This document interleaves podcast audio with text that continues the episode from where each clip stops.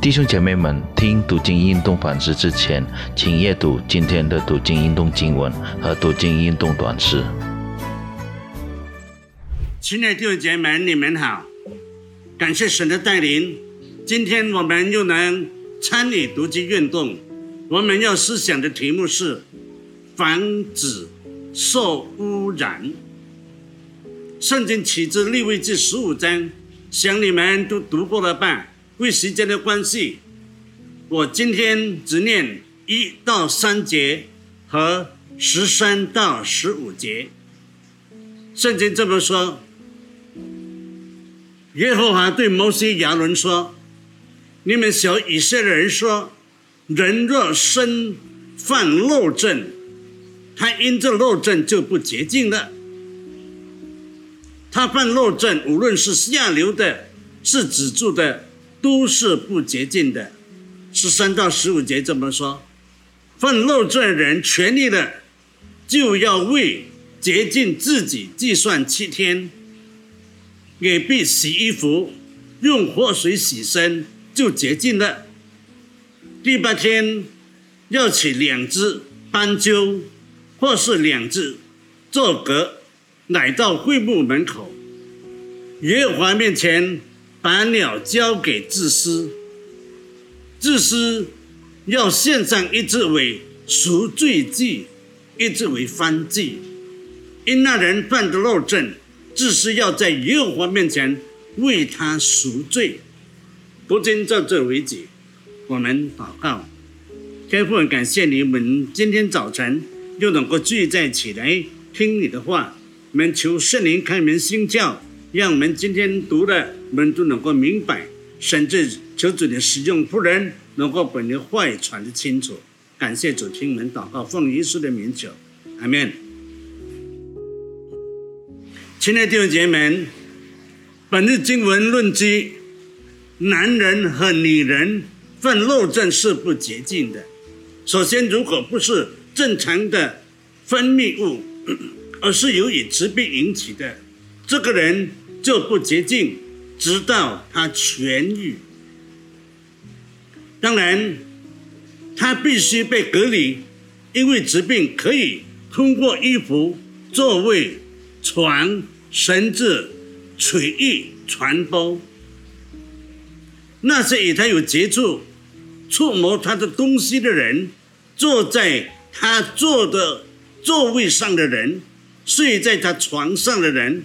都必须洁净自己和他们的衣服。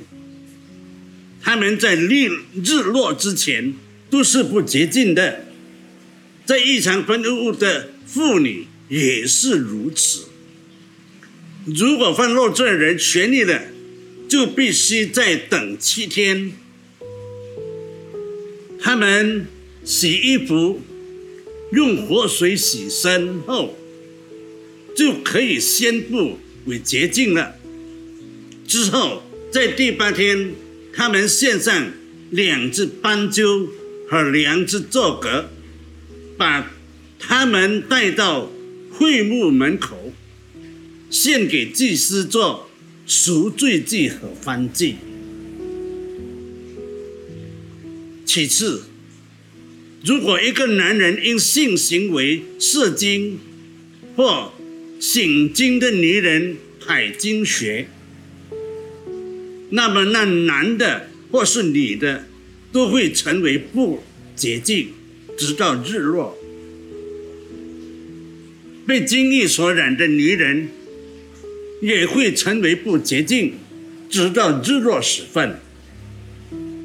使用的物品也成为不洁净，直到日落，必须洗净。女人心经有七天不洁净，与她接触的人或物成为不洁净，直到日落，必须洗衣服洁净自己。她所睡的和她所做的物件也是不洁净的。在一个月期间，妇女可以免除做家务。